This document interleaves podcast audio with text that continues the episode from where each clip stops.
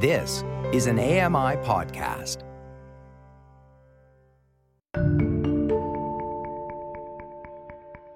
Welcome to Voices of the Walrus on AMI Audio, where professional readers give voice to articles from Canada's best general interest magazine. I'm your host, Roger Ashby.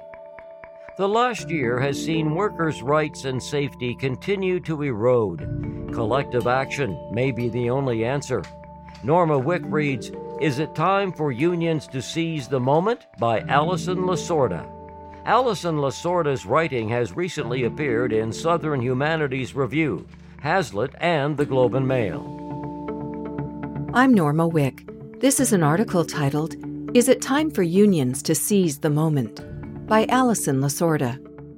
In April, Amazon employees in Bessemer, Alabama, held a vote on forming the company's first union. They landed on no. No, despite labor violations, alarming rates of workplace injuries, and unrelenting surveillance. Amazon's reputation as an employer is questionable at best. Its time off task system tracks the time, down to the second, employees spend away from their primary duties. TOT may be due to walking to another area of the warehouse, a phone call, a washroom break, anything that pauses processing. The monitoring has resulted in terminations. There are stories of workers, in a bid to keep their jobs, urinating in bottles. The union drive still fell short.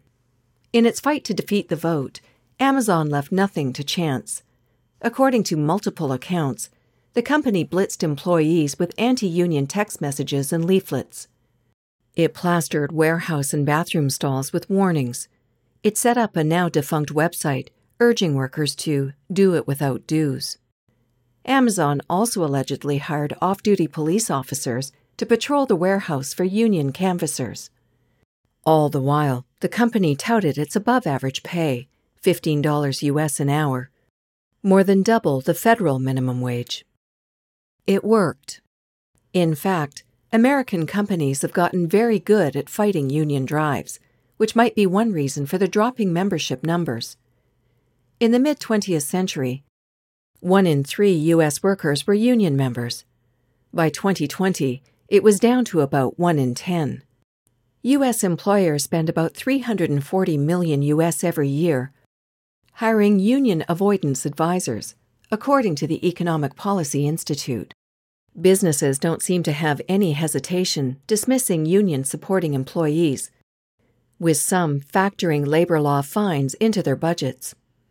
Accordingly, public attitudes on unions at times soured. In a 2012 Atlantic piece featuring reader opinions, such coalitions were seen as political and stuck in time. While the union fight at the Bessemer warehouse ultimately failed, it dominated public conversation for weeks. The New York Times suggested that it was a much needed temperature check for both Amazon's workplace practices and the state of unions. Vox described the campaign as historic and said the vote could reshape the company's labor practices and maybe the future of warehouse work in America as well. The reporting helped highlight what unions are for and how they can help. Had it been successful, a union would have demanded fairer conditions for Amazon employees, including a slower work pace and less monitoring. It might also have led to more staffing to keep up the intense shipping rates Amazon employees rejected these ideas, it's true. But the broader defense of unions resonated deeply a year after hundreds of thousands providing services deemed essential worked without protections for their health, equipment, sick leave, or assurance of employment.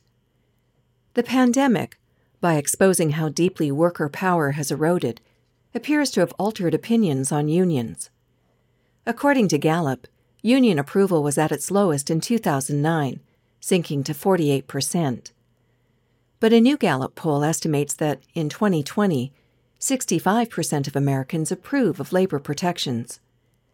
Joe Biden has presented himself as the most pro union president, and in March, Democrats passed the Protecting Right to Organize Act, a bill that establishes penalties for anti union tactics that violate workers' rights.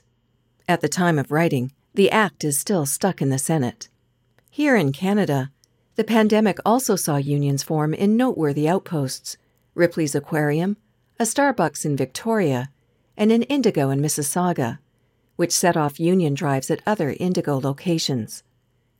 Notably, interest seems to have surged in sectors where workers have traditionally been underprotected. Since last March, the Hospital Employees Union in BC has organized in 13 long term care homes. Recent years have been compared to those leading up to the Great Depression, a period also marked by extreme wealth disparity and unrelenting corporate power. The pandemic has made these issues impossible to ignore. David J. Doorey, an associate professor of employment and labor law at York University, says such cultural traumatic shocks can spark big shifts in workers' rights. It's possible, he told me, that we will look back at COVID 19 as another transformative moment in labor relations, when workers realize that they are better off acting collectively. My grandfather, a lifelong Chrysler plant worker in Windsor, Ontario, took over as president of the United Auto Workers Local 444 in 1977. It was a fraught time for unions. As a UAW president, Frank fought to secure workers' wages and benefit packages during a time when working conditions in manufacturing were poor, economic inequality and inflation were worsening, layoffs were common, and organizing was often met with threats. While the challenges that workers face may not have changed much since my grandfather's day, divisions between workers with rights and those without have become stark. Outside of a union, U.S. frontline workers, such as childcare providers, service professionals, and transportation workers, are typically paid just above poverty level wages. A third of these workers are women, and almost half are racialized. During the first months of the pandemic, union members in Canada were half as likely to lose their jobs, with employment down 10% for unionized workers versus 21% for the ununionized. It's no surprise that collective organizing movements have gained ground with tech workers and gig workers. Hundreds of Google employees have unionized, and food delivery drivers have mobilized too. For Ontario app workers, classified as dependent contractors, unions are a means of wresting a living wage and benefits from corporations. Our pandemic drawn term essential workers has positioned these workers as heroes, which makes it even more egregious when employers continually undermine their health and safety. Interestingly, strikes in support of workers' rights had seen a resurgence leading up to the pandemic. Striking was a common and successful negotiation tactic in the past. My grandparents' family was familiar with this, having grown used to scrimping on food during UAW work stoppages. But such actions, at least in the U.S., effectively ended soon after 1981, when the Reagan administration fired over 11,000 air traffic controllers after the federal union workers walked off the job in pursuit of increased salaries and shorter work weeks. Almost overnight, Caleb Crain wrote in The New Yorker in 2019, strikes dropped. There had been 289 large strikes a year on average during the 1970s, but there were only 83 a year in the 1980s. The yearly rate so far this decade is 14. In the years that followed, unions struggled to adjust to strike breaking methods, and workers' job security suffered. Approval of unions declined. They seemed useless their strikes disruptive. This shifted in 2019 when labor strikes moved closer to their early 2000s numbers. There were a total of 25 strikes that year, with Fight for $15, a movement to raise the minimum wage in the U.S., organizing across industries and cities. These cross sector strikes were not usually long term walk offs. They were often brief and had a strategic purpose to draw media attention.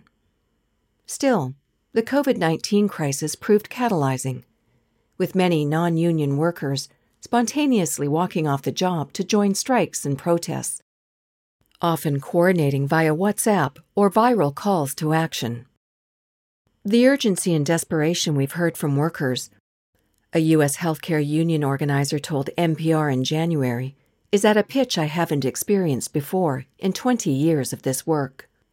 I often saw pride in my family around unionizing. There were moral principles embedded in activism, a sense of fairness being sought. Today, union officials admit that organized labor is not a panacea, but it does play a key role in promoting the public good. Union members in the U.S. have been shown to be as much as 10% more likely to vote in elections. Importantly, unions boost the voter turnout in low and middle income individuals. Non union workers also benefit from a strong union presence. Unions, for example, tend to be progressively engaged. In 2020, the Public Service Alliance of Canada supported a class action lawsuit to address systemic discrimination in the public sector.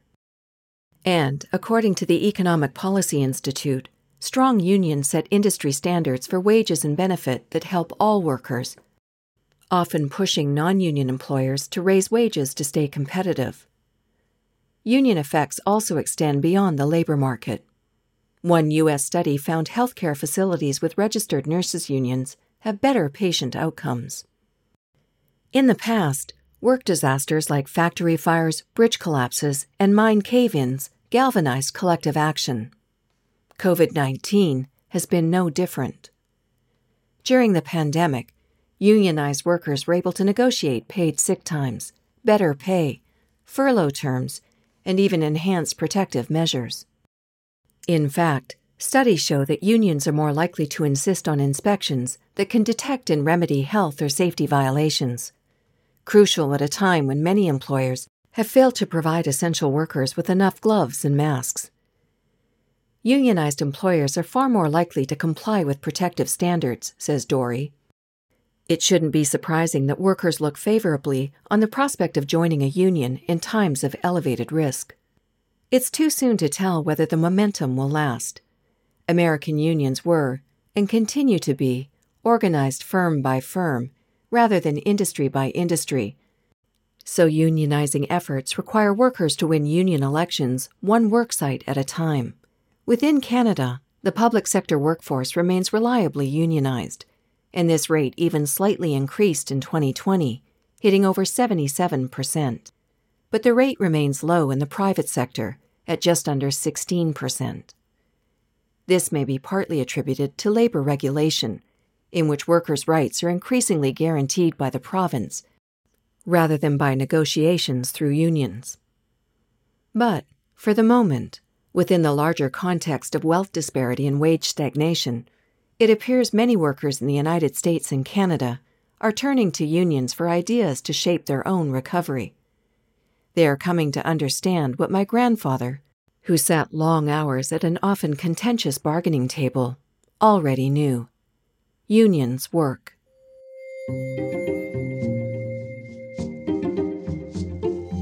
That was an article titled, Is It Time for Unions to Seize the Moment?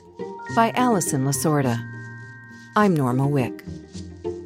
You've been listening to Voices of the Walrus on AMI Audio, produced by Don Dickinson, audio engineering by Sam Robinson and Bill Shackleton. The manager of AMI Audio is Andy Frank, and I'm your host, Roger Ashby. If you enjoyed this podcast, please consider giving us a review and rating and subscribe for more.